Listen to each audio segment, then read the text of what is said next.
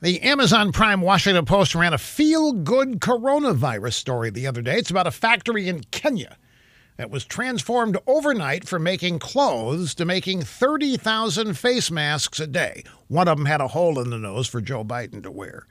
Kenyan government officials believe that they're going to need about 15 million masks when the virus peaks there.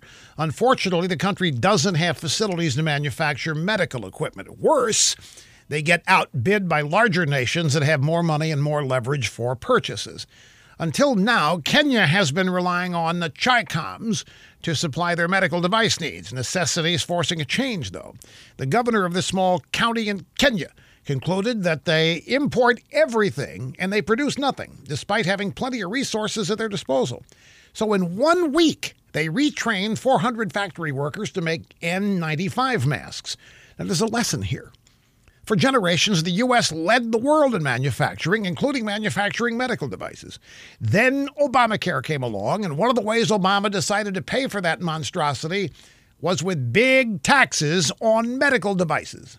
Predictably, a lot of that industry picked up and moved its manufacturing over to China, the home of cheap labor.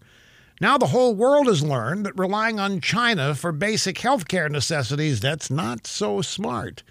It's time for a change in America as well, and we can do it.